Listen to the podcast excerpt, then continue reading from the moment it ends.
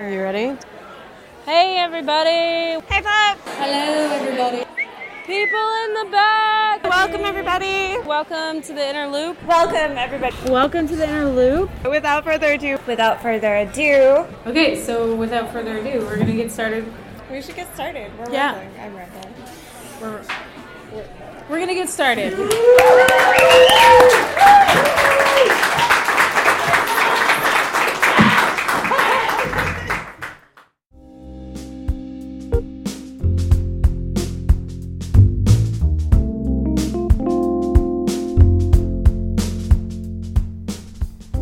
Welcome to the Inner Loop Radio. I'm Rachel Kuntz. And I'm Courtney Sexton. Thank you for joining us. If you haven't already, remember to subscribe to our podcast wherever you stream from. And for all of our loyal listeners out there, don't forget to leave us a review telling the world how much you love us. And for any new listeners out there, here on the Inner Loop Radio, we delve into all things creative writing, whether that be inspiration or craft, what makes a great ghost story, or how to construct the perfect sonnet, or just how we all sit down each day in front of an empty page. Speaking of empty pages, some of you may have noticed that we were off last month. Indeed, we were. Uh, we were doing a bit of spring cleaning, and we're coming at you with a brand new format starting today. Right now. starting right now. You'll notice that we have more content and more fun with fewer breaks, and the last third of the show dedicated to a special segment. Ooh.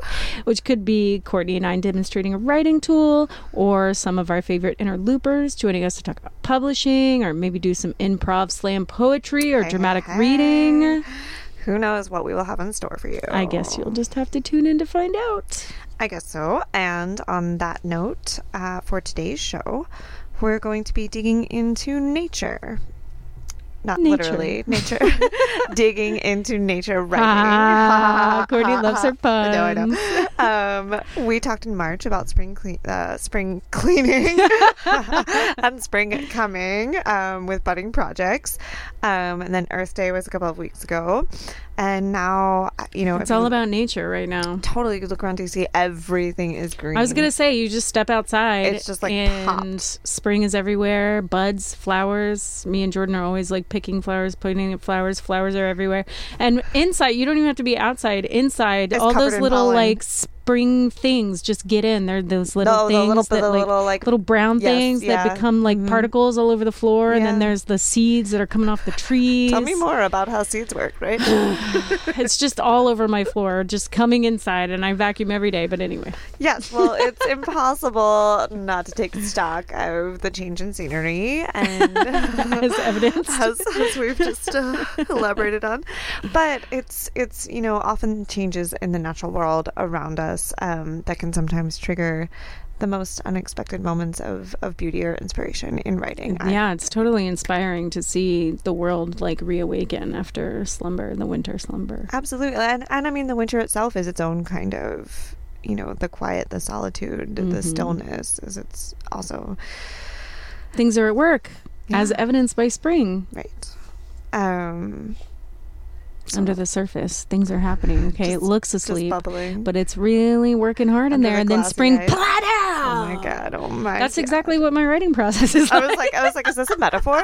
Is this what's the... Everything's a metaphor. exactly. um, so So, let's talk Tell a little. let's, let's talk a little in, in some more deliberate terms.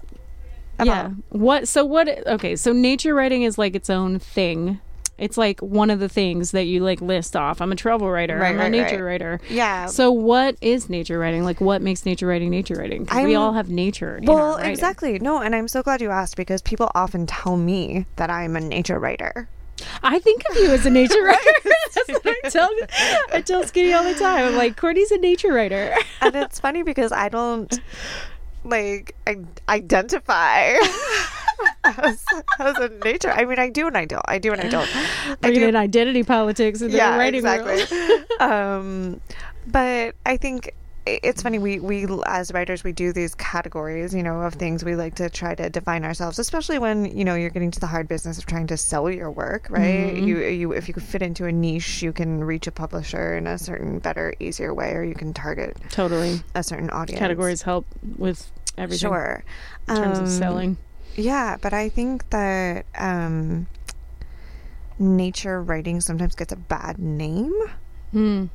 because people think of it as Boring? like boring or esoteric Mm. or you know a Hudson River school painting but on the page kind of thing. um, and I just think it has a lot more flexibility to it as a genre, if you will, but also kind of um, thinking about nature and space and place as characters Absolutely. Thinking I, uh, about it yeah. as just inspiration for other kinds of writing like you maybe How it incorporates into writing. exactly Mhm. um, Yeah, I definitely use place and like I don't know if it's nature per se. I'm using quote marks. Um, I know I keep doing that I'm like oh they can't see can't me see my hands. um, yeah, I don't know if it's like nature per se, but like I'm from the south, and Mhm. um, a lot of my stuff takes place in Florida, and I know I've talked about this for, before, but the heat is always Mhm. a character, mm-hmm. and that's a huge part of um, just living in Florida is the heat, and so it's like the whole atmosphere. It's like a part of your life. And it's like a huge part of your life. It's not just in the background. It's like dictates you know what you're going to wear in the morning what you're going to do that day what transportation you're going to take. Like um it's a huge part of your life. So when you're writing about and it's taking place in Florida it has to have a huge part of the story. It can't be ignored because it can't be ignored. Exactly. It dictates There. the characters even if they themselves are not um, consciously engaging with nature in a way um, which exactly yeah. I completely just lost my train. Which which um,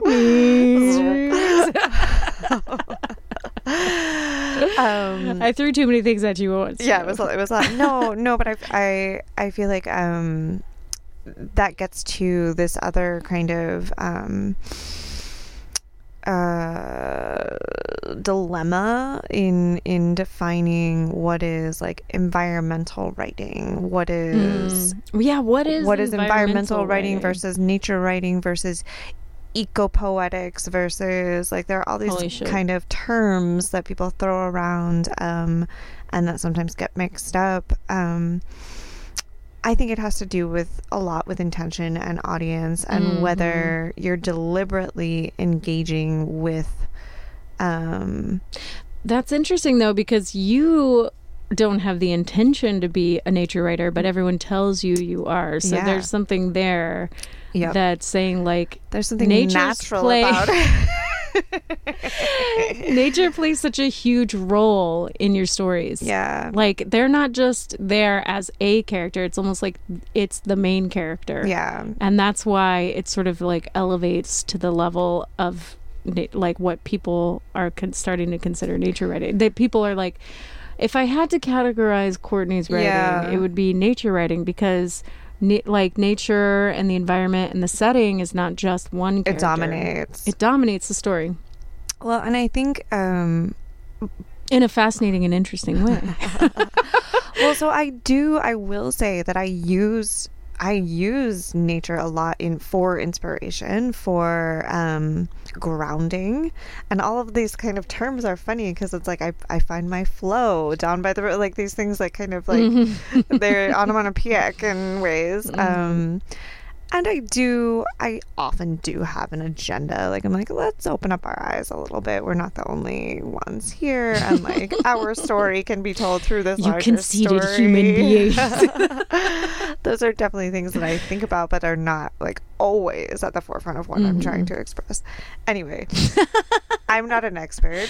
We have had a couple of people. we have some experts um, on, on, on at our live events who are um, two of our two of our featured readers actually over the years um, who I think really exemplify different styles of Mm-hmm. so-called nature writing um, and handle the experience of place and space in, in po- both in poetics though which is interesting to me because both you do fi- they're. Both poets and you do find I think nature poetry a little more Accessible. pervasive than nature writing essays hmm um much to courtney's chagrin yeah, well, yeah. but um, yeah, there are two no of that's that's an interesting it's gonna be interesting to think about, like what um, one of the questions you were thinking about for the show, what um, genre lends itself to Mm-hmm. nature writing as we listen to the poetry? How does that differ from prose? Right. So let's let's. So listen. this is the Jennifers, by the, the way. Je- oh, this is the Jennifer's block. This the- um, we're going to listen first to Jennifer Wallace, who is a fellow Sarah Lawrence grad, um, and she teaches eco poetics up at MICA, the Maryland uh, College of Art. So d- is this considered eco poetics? This is yeah. This, Okay, this is from her her Let's hear live what. reading. Yeah. Let's hear what eco poetry is. Tell me what you know and don't know, and I will too. We'll sit knee to knee. Let's sit among the seasons and the nebulae, among colossal pinpricks and emptiness. And in those cold waters, we'll moor our separate boats in each other's company, wander the continents, each country, our cities, the fields we rolled in, and where one day we'll lay ourselves to root again. This poem is called Just a Day.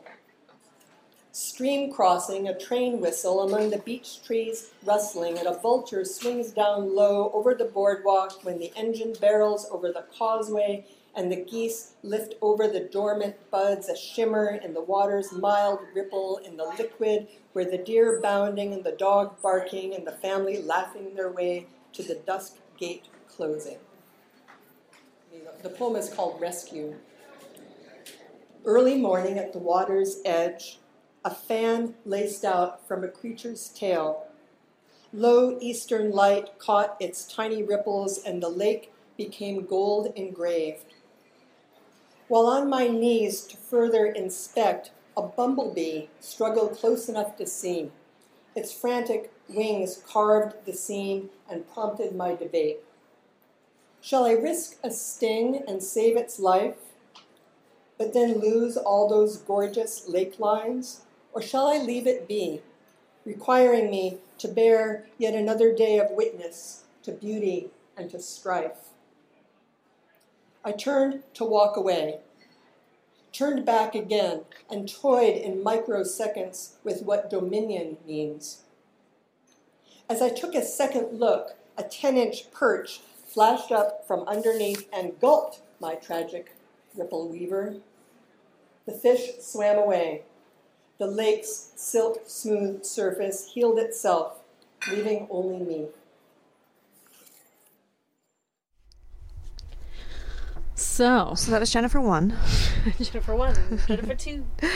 So no, that was super interesting because um, I really loved the way she sort of illustrated the way nature clashes up against Exactly. modern things. Human, man, human, man-made life, man-made humanity things. Exactly. things. That was that's that's what was in my mind. Things that man makes. Yes, there's a distinction, like a very Right. deliberate. So the stream and but then you hear the train. Right. And, they're then the interacting bird, in the, same vulture. space. Yes, exactly, and the boardwalk. Right. So it's like a, a nature thing and then a man-made thing, and Exactly. they're just crossing at each other. odds. But they're also like living intertwined. Exactly. There's Yeah. this there's the, there's a coexistence happening. Right. Um but those lines It it like who makes draws it stark. them? Yeah. right? But even in in the poetry, she's like um creating this stark contrast even though Mm-hmm. she's like illustrating that they are living right next to each other intertwined and they're clashing the way that she writes it Mm-hmm. it it it highlights the contrast Mm-hmm. there's a huge contrast there the vulture and the boardwalk are like completely different things the vulture is like a hunter he's the, or he's not a hunter but he's there to like eat dead things and then the boardwalk is where families walk around it's like right, right. two very disparate images But it's crazy because like scavengers are, are well, I mean, he's a decomposer. He, they're, they're, we can't have life without those kinds of species. Mm-hmm. So that's also a, a weird dichotomy that you wouldn't necessarily think about. right Um, I think also the way that she treats the sound of um, the categories of things is important. So when we hear the more quote unquote natural things come out, um, there's this a different kind of meandering sense Mhm. or sensation. um, as opposed to a little bit more of this like urgent, frenetic kind Mhm. of thing going on with the the human world. Right. Yeah. Totally. Um, which isn't Felt that. necessarily accurate. I don't know because nature is plenty frenetic. um, there is a lot going on. but I do. I- I am really interested in the way that she draws lines between the two because that's what we tend to do, even though we're all part of this same like organism. Yeah, it's interesting because I feel like she captures that. Mm-hmm. She captures how it's intertwined, but also disparate. And in doing so, makes us see ourselves in a different way because of the, as you were talking about the contrast. Like without the foil there, we're kind of we're just like, oh, we're just going about what we normally yeah, we don't even notice exactly. that So we're a part of this. I think it's a really cool technique in writing Mhm. to expose another side of ourselves by showing the difference to this other. Yeah, and thinking about what we were talking about before we played it, um, about the genre, it's like Mhm. it's like she's innocently just describing a scene. Um, so you don't have to like agree ahead of time to think about humanity in the context of nature. and the and the politics behind it. yeah, and the politics behind it. You don't have to get wrapped up like, Right, right. do I like technology or do I not like technology? right, like you don't have to start, you know, examining all your beliefs before you go into a poem. Right. Like you might have to do with an essay. Like, do I want to read an essay about, you know, such and such environmental thing or do I want to read this essay about rocks? Like how interested in rocks am I? You don't have to commit. You don't have to decide ahead of time if like this is your thing. You can just be like, I'm going to read this poem and then as you're listening you're like oh, it's making it's Oh. like eliciting all the thoughts but in a much like more It's a more inviting- it's more inviting that's right? It's like, oh, come along this walk with me, and then, oh, hold on, let me hit you with something. right? oh, yeah. we're halfway through now. You can't turn back. you know? Like- yeah. So that's yeah that's Very a definite cool. advantage of poetry so what about the other jennifer Well, okay, so the other Jennifer is Jennifer Atkinson, um, who also teaches poetry and, and eco poetics uh, at George Mason, so close by. another eco poet Another eco poet. wow i didn't realize this was a thing It's a thing. run rampant I mean, I maybe seek them out. yeah what courtney the non-nature writer right, exactly. all right let's hear it This one is called Exhalation, and it's about that that it's true that just as with water, air, oxygen, that's all the air, all the oxygen we're going to get. It all gets recycled, reused, rebreathed. So the air we're breathing right now is the same air that everyone who's ever been alive, animal or human or anything, is the you know it's all the same air. We're all breathing it. Um, so that's what this is about, and it, get, it it it does it in a well in a poetry way. Exhalation. The O2 and water vapor that steam from the nine times 9,000 stomata in an oak leaf, breathe through the lungs of a squirrel, are swept up on the draft off the hawk's wing, caught on a breeze viscous with spores, carried in a wood thrush call to a wood thrush across a loose striped highway shoulder. Some molecules go to a meadow of factories, their gravel lots of gleaming cars, rust lipped silos, and seagulls.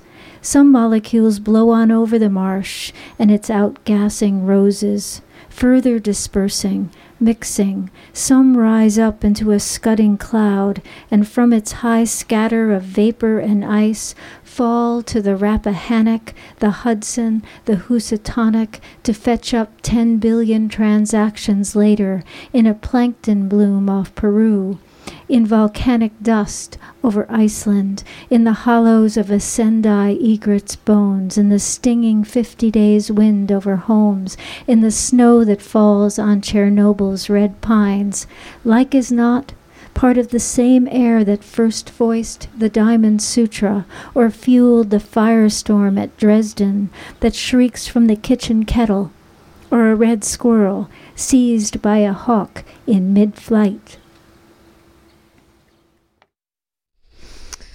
Okay, I see what you mean by how they're like totally So different, but getting at the same thing. right? Because she is similarly like illustrating this like one oneness, Oneness. Mm-hmm.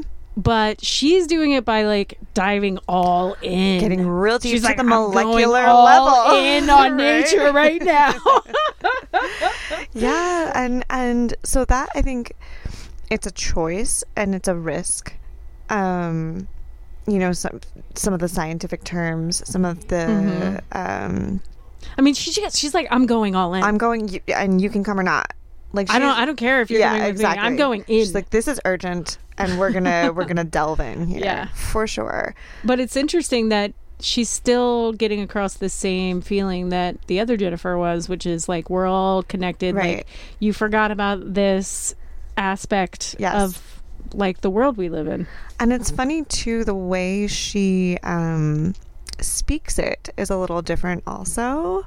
It's sh- her voice is almost reserved itself to give power to Because the words The are words, so because they're powerful. so- yeah, and exactly. and yeah.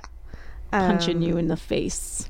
but and still there's this this um feeling of not being even deep deep deep in not being able to escape the constructed world Mhm. which I think yes is Mhm, with another the kettle. yes the- yes There was another reference. there's a um um a, a parking lot or something like Mhm. asphalt or something uh, which again i think speaks to the interconnectedness. the interconnectedness but also uh in a you know to be because this is what we're talking about on this show the process of writing a little bit Mhm. right we work within bounds and with constructions that we can't always escape but if we dig a little deeper we can manipulate them in a way that allows us to see our place in it better or what comes on the next page. Hmm that's my deep thoughts for the day.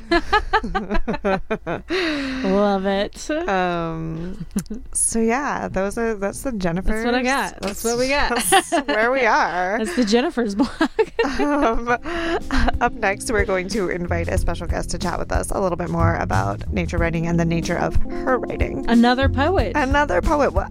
I think I'm sensing a theme. Only here. Courtney can represent the nonfiction. I'll do what I can. Stay tuned.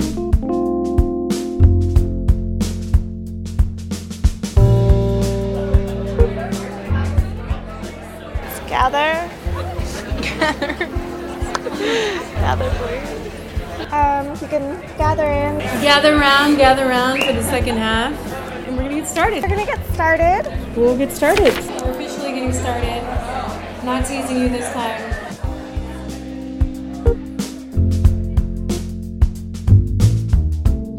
So, we've been discussing nature writing and the nature of writing. Uh, and joining us on the show to give us her take is Rachel Adams. Welcome, Rachel. Hi, Hi. it's good to be here. We're excited to have you. Um, Rachel has been a member of the Inner Loop community since day one. Mm, that's true. She read with us at our very first event in That's true. April 2014. So, just five years ago. Mhm.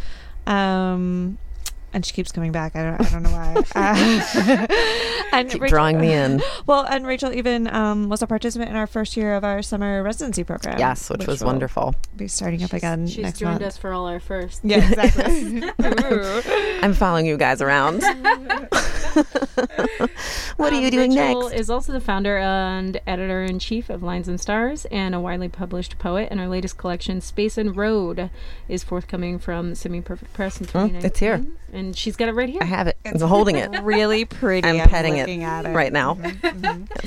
Um, so Rachel, you are another one of those people. You're not a Jennifer. We've we've No. we've got a, another Rachel though.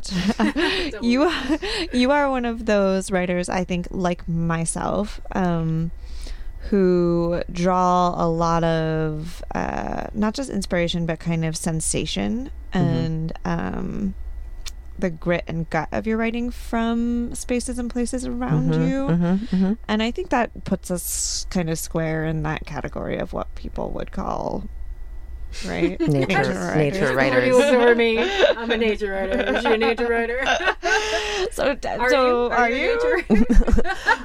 I don't know. I think Are you an eco poet? yes. I mean, yeah. These these terms and the distinctions between them are fuzzy, and um, sometimes I, and I think that that we can sort of pigeonhole ourselves or be pigeonholed um, into being a certain type of writer or fo- a writer fo- focusing on a certain type of theme. Totally. And there are days when I am, you know, equally as moved by something that I see in a city as I am by something that I see when hiking on a trail. And I'm trying to sort of understand and write about the interconnectedness, like you were talking about with the with one of the Jennifers. I think the first Jennifer, um, that there's an interplay there. That it's not necessarily that the natural world and the it's sort of too easy sometimes to make that to put them at odds with it, with one another. Totally, yeah. Um, sort of image image wise, too easy image wise to juxtapose those 2 Um, but I think that they can work in tandem in a poem. Yeah, and how do how does does does po- this was something else we were thinking about? Does poetry specifically lend itself to that um like kind of functional flexibility Yeah. of both words and the subject matter? For me, I find that there's this inherent sort of flexibility and wildness and um, like sort of mutability in the natural world, and one can experiment so widely in poetry that I thought you were talking about poetry, and I was like, yeah, Yeah. there is. Yes, like I'm getting to that. I went, I went backwards on that.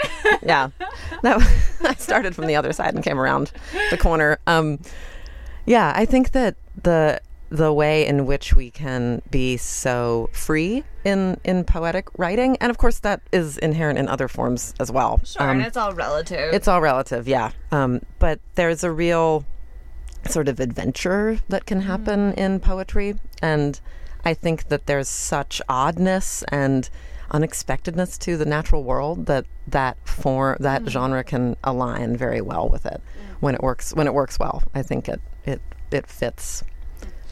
What um, something that I, I struggle with, and I think a lot of people struggle with. We touched a little bit on the, the differences between nature and environmental writing and what those things mean. But even now, especially um, when we touch on any of these things in this Anthropocene, Yeah. how how can we use writing to um, as a as a as a force to kind of Yeah. examine ourselves and our place and and or or should we be using writing to do that? Is it effective? hmm Yeah, I think about that a lot. And I think about, you know, the task of the writer and the responsibility of the writer, um, particularly in this specific subject matter. Um, I've never been someone who, in my writing, um, it just it feels like it doesn't um, jibe with me to uh, be overtly environmentalist, if that makes sense, or overtly socio-political, or um, to speak about those things directly. But I strive to be an extremely observant writer and an observant person, um, for better or worse, and often f- failing at both dr- miserably. Um, but I think that the the sheer observation of our world is something that's been so lost, and that's and that's been so that's part of the this you know anthro driven time in which we find ourselves. It's not just like the subjugation of the natural world and mm. the mm. utilization of it for our purposes but it's also just the forgetting that we're in it. I mean you you guys have mm. talked about this a little bit before too. Just the this we're disconnected from our our world. And that's that's said a lot and that you know in in various ways you know referencing people on their phones all the time and mm-hmm. wandering around and being on being on their devices and etc and i think that's very true. And um but there's some like deeper level of disconnection mm-hmm. that is what really is scary to me. And what I fe- and what I feel internally sometimes just the the feeling of not being aware of my world either being too mm-hmm.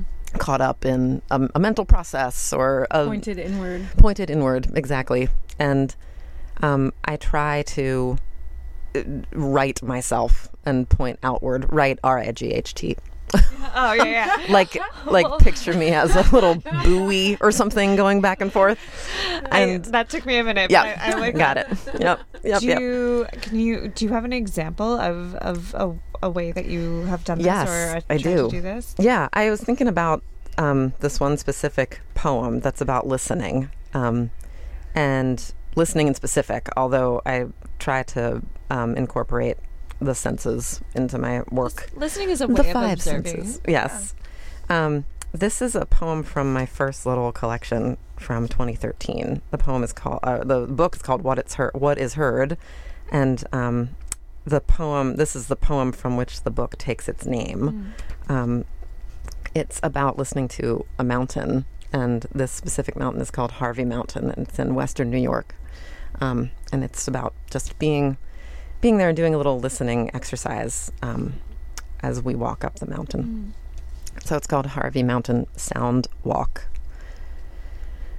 We press the handheld microphone with its fuzzed caterpillar head up against the sapling aspens agitated by the wind and against the curves of the rain cut stream stammering down the left side of the path. The air heaves a jolting thump thump into the ear. Its sound moves out and in, staccato flapping, folding over on itself. We note, like fastidious scientists, what is heard one's own footsteps moving from wet to dry rock, sharpening and focusing as they go. The rhythmic chwit chwit of an early autumn cicada concealed just out of sight in a scatter of sumac. High above, the tinny whir of a silver airplane, emerging in a flash between the birch tops. A blue jay's shrillness diving in ambient, and water filling into the holes, into the creases of the soil. In the evening, when we have gone back to the Sears Kit barn to write our findings, to sit blanket wrapped, cold but happy, in our rough walled study rooms, Harvey Mountain will store up its sounds, hibernating, rolling them into itself. Its lines will turn black against the blacker night and silhouette gray in the blue unraveling of the late afternoon. I felt like I was there. That's the mission. Yeah, no, I love the way though um, in that one. So we're you pull our attention to all these sounds uh, of things that are inhabiting the mountain around you, right, or or a part of it, um, but are are independent. And then we come around at the end to the mountain itself, which we've forgotten is mm-hmm. also this kind of living, breathing form character. Right, and you were talking about that in Yeah. the previous segment about about parts of nature or um, qualities of weather or or mm-hmm. temperature as characters. Mm-hmm. And I think that I was talking to a friend of mine about this the other day. That when I maybe I don't know ten or fifteen years ago, when I was starting to come into my own as a writer, um, sort of during my during and after my master's program that I went to, which focused on poetry specifically. Um, I found, and I certainly produced a lot of like poetry that I that I like and, and that I think worked well at the time. But I found that I was seeking out images from nature to fit my feelings, just and and sort of you know this stream represents loss. This this light coming through the trees represents hope. This this air represents um, you know a feeling of nostalgia or something which is not to say that any of that is is is incorrect. Um, but I, in as I have grown as a poet and gotten older, um, I try to let it, and this sounds hokey, but I try to let it sort of speak to me, or or mm-hmm. or, or be aware of it speaking to itself. Mm-hmm. Maybe is the better way to put it. Mm-hmm. That there's a language um, that nature uses to talk to to itself and, to us. and to us and that we might not we aren't able to understand it and we we don't speak that language but we can if we're sort of awake and aware we can at least realize that there's a language being spoken I yeah, and I think that speaks to what you were talking about before, what we were just discussing about being pointed inward or being pointed outward, like Mm-hmm. trying to find the way that the nature expresses your experience is uh just another way of being pointed inward. Mm-hmm. Um, but trying to like Yes. listen Mhm. in to Yep. just like eavesdrop on the conversation. Yeah, eavesdrop on the conversation. and it's always siphoning through me. I, I know that if it's if it's Right, being written yeah, by me, it's it's it's not objective. it's not objective. It's it's um, coming through my experiences, But and et cetera. liked, but um, yeah. you were saying that it's intertwined. You were you had um, connected with that idea of the of the human and the nature being intertwined, and I really liked the subtle way that you did it um, in the poem by giving nature things like human or like more modern adjectives and vice Mhm. versa. So the microphone was like had the caterpillar um, top and the and the stream was Mhm. stuttering, which is Mm, like a human, usually a human adjective. So hmm um, I just thought that was that was really poignant. mm, Yeah, and I think um, you remind us to stop trying to again box box everything into these categories that we Mhm, create, mhm. right? yeah, that's such a Um, human tendency, and it's such a yeah, it's a tendency that we all feel. You know, and I, we, I've, I've been, I've said, you know, what kind of writer am I? What kind of poet am I? And then you, you, you do think about sort of not even necessarily for, for, for selling your work or anything, but you sort of feel like you want to market yourself in some, in some way, even internally. Or Like to a- guide yourself, yes. like, hmm toward a yeah. hmm Um, well, do you have some pieces from? Do you have some pieces from Yeah. your your new work? Yeah. I do. So Space and Road came out um, last month, April of 2019, and um, it's published by an awesome small feminist press in Philadelphia um, called Semi Perfect Press that does a few books a year. Go check them out. They're wonderful. Nice. We love to support Little plug. small presses. Yes. Mhm. Um, and also, before you just before you read, can you tell us a little bit about how this process of writing maybe was different from what you did with what Yeah. Yeah. Totally, totally. Um, right. So this little book comes out six years after my first one um, that I just read from, and I think my poetry is getting quieter, and maybe it, maybe I'm getting quieter as I get older. That's sort of doubtful, but maybe there's an internal quietude that's growing. Um, I, and it's not necessarily that the poetry is more observant or more. I don't know what the, what the right real you know adjective to use is, but um, there's I think there's less of a wanting to mold and more of a trying to at least see and to be molded by the environment, whether that's a city environment or a more natural environment, whether it's a combination of the 2 Um, just trying to be a more quiet and thoughtful writer and person. Um, I think that shows a bit more, and there's it, there, it's sort of less frenetic or something in a way. Even though I don't think my poetry has ever been particularly frenetic, there's a there's a sort of slowing down in a way that I think is good, or that feels that this this book feels, and I don't know if you guys have had this feeling, you probably have, but this book feels more true to me than the first book did when it came out, even though I was so pleased with it. And um, this feels like I'm going in a better direction, that I'm going in a more um, true direction um, for myself and for what I want to express. Awesome. Let's hear it. it's gonna now suck. With all that setup, the poetry is bad. um, I was gonna read. Yeah, I was looking through this. I was gonna read one that is about um, the city. So I, I live in Baltimore, and I'm from Baltimore. And two years ago, I moved back to Baltimore. I lived in D.C. for a long time, which is where I met these lovely ladies. And um, I'm still in DC a lot for work and with friends, and um, DC is certainly very familiar and part of my existence still. But um, it's really interesting to be in one's hometown, even though it's not far away. And I was, you know, going up to Baltimore a lot when I was in D- living in DC, and it's never been it's never been um, a true break from it. But um, it's really interesting to be in one's hometown as an adult and um, seeing um, neighborhoods differently and and seeing the way things interconnect in a way that you maybe didn't when you were younger. Um, it's been really sort of a wonderful re-experiencing of of a city, and I have such love in my heart for Baltimore and the people that dwell within it. Um, so I've been writing more about Baltimore um, and about ways in which it intertwines with my experience and in the ways that nature reveals itself even in a city.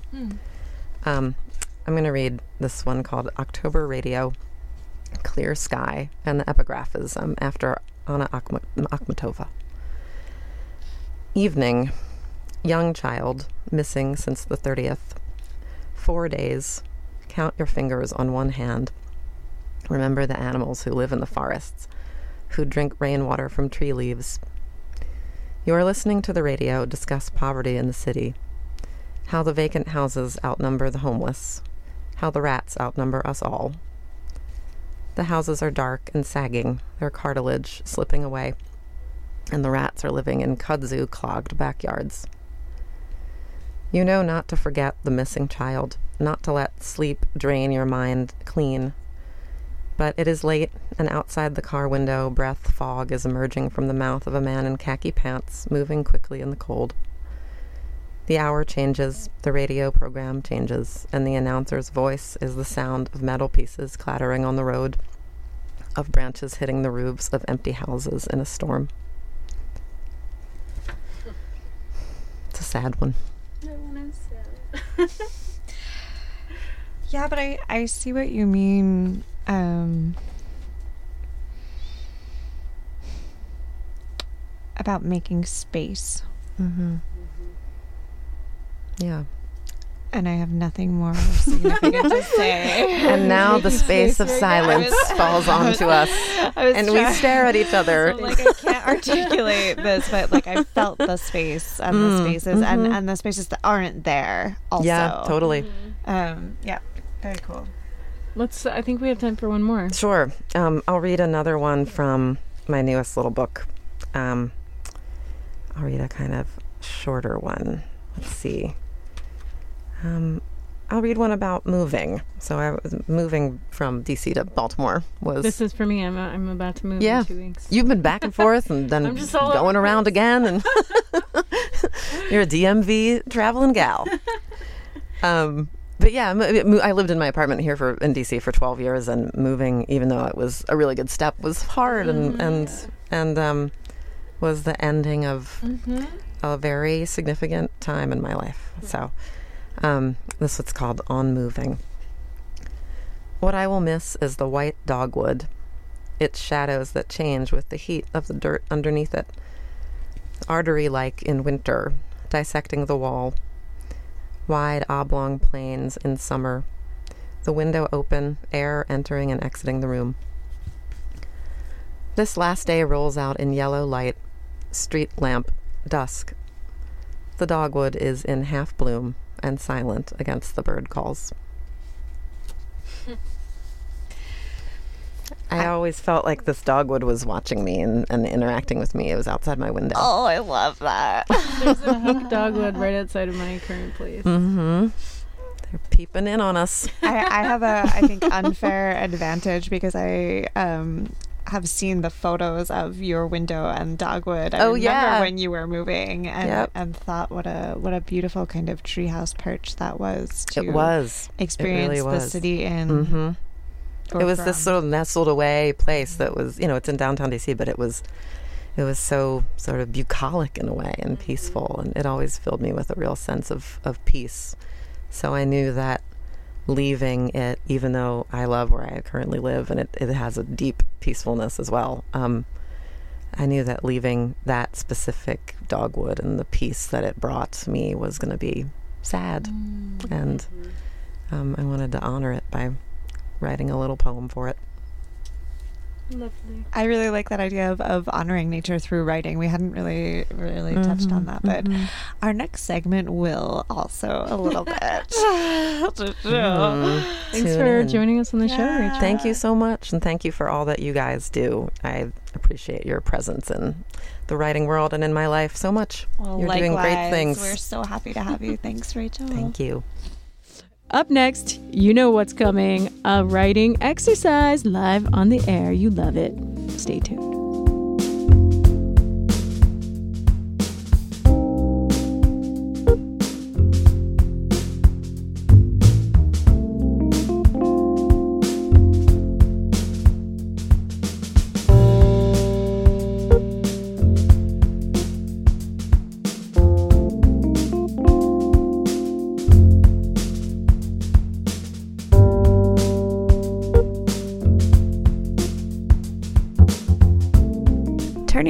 To a special segment we call Fun Times in Babylon. We don't call it that? Even though Rachel tells me we don't.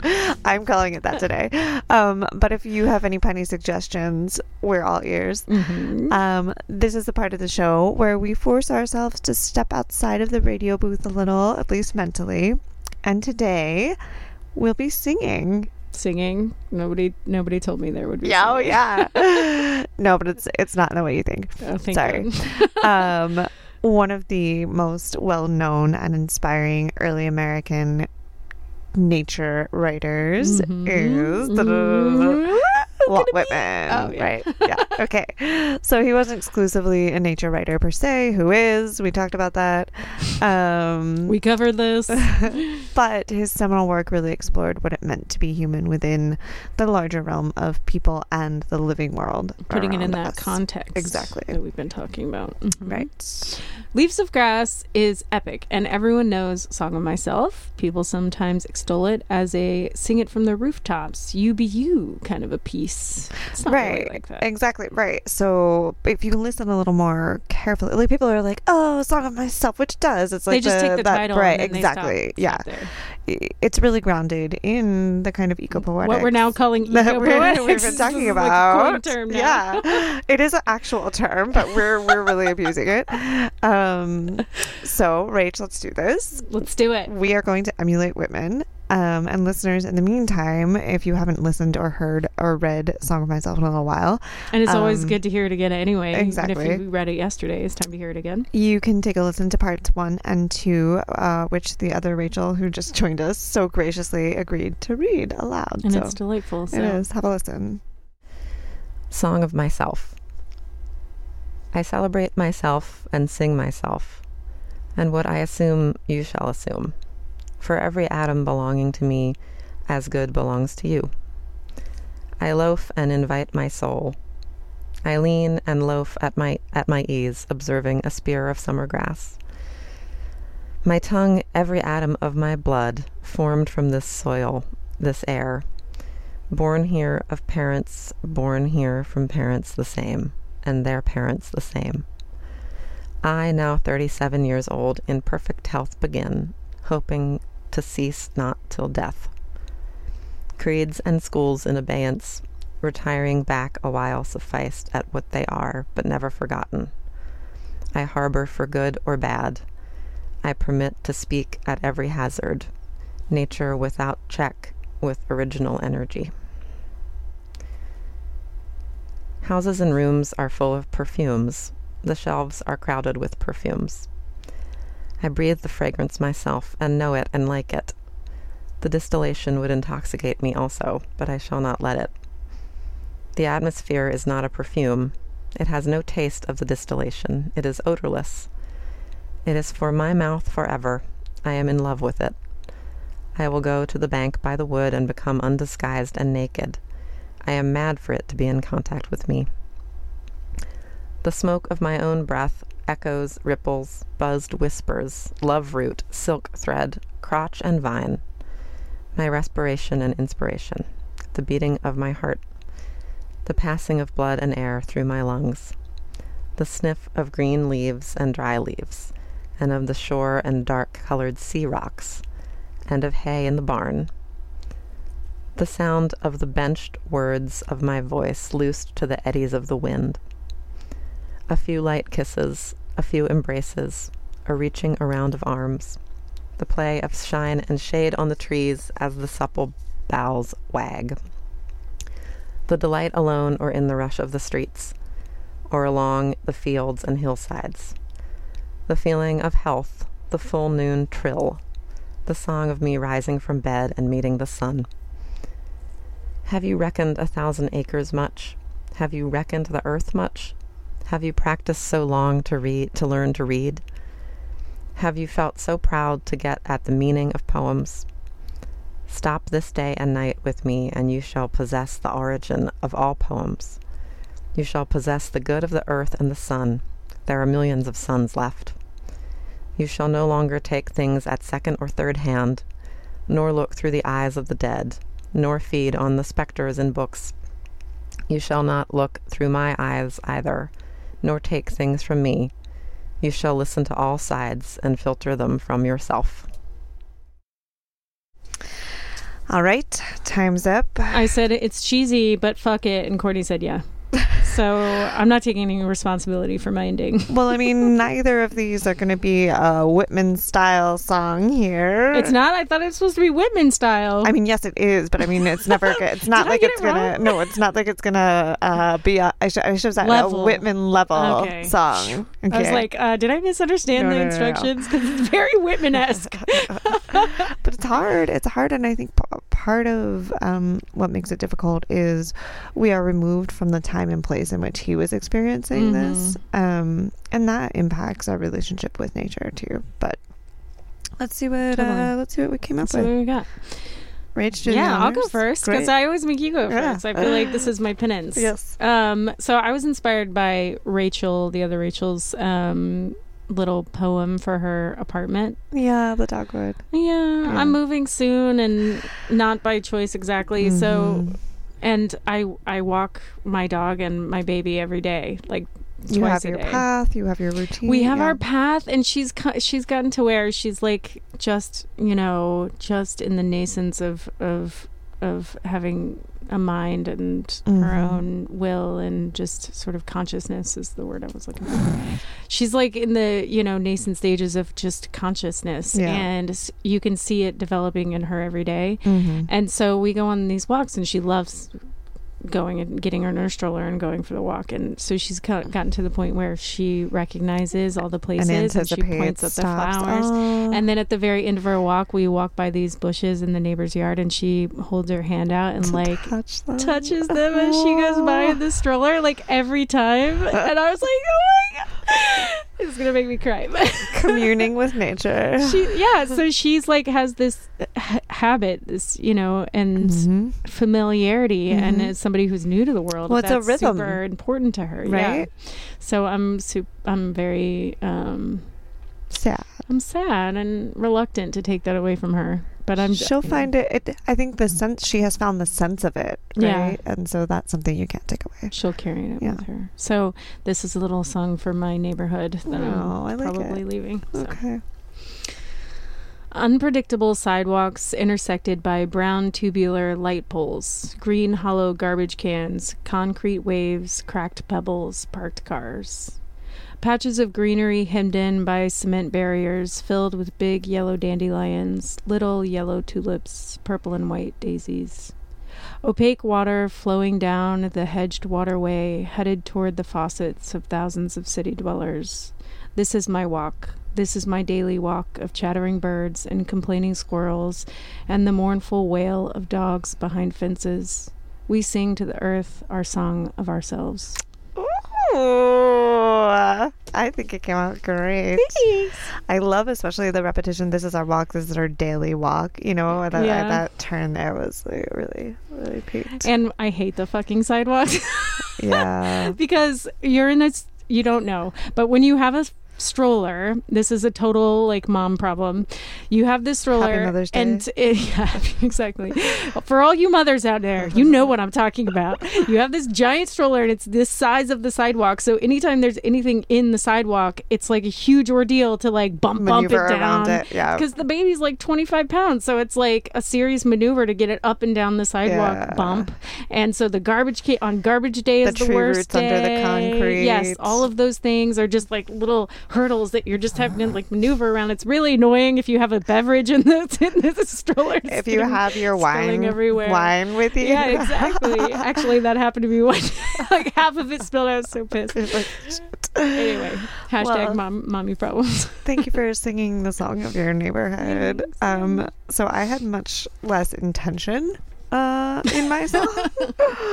I was just kind of trying to mimic the style. Yeah. Um, yum. Yum. Yeah. Yum. That's a that's in uh, Tom Robbins' uh, Still Life with Woodpecker.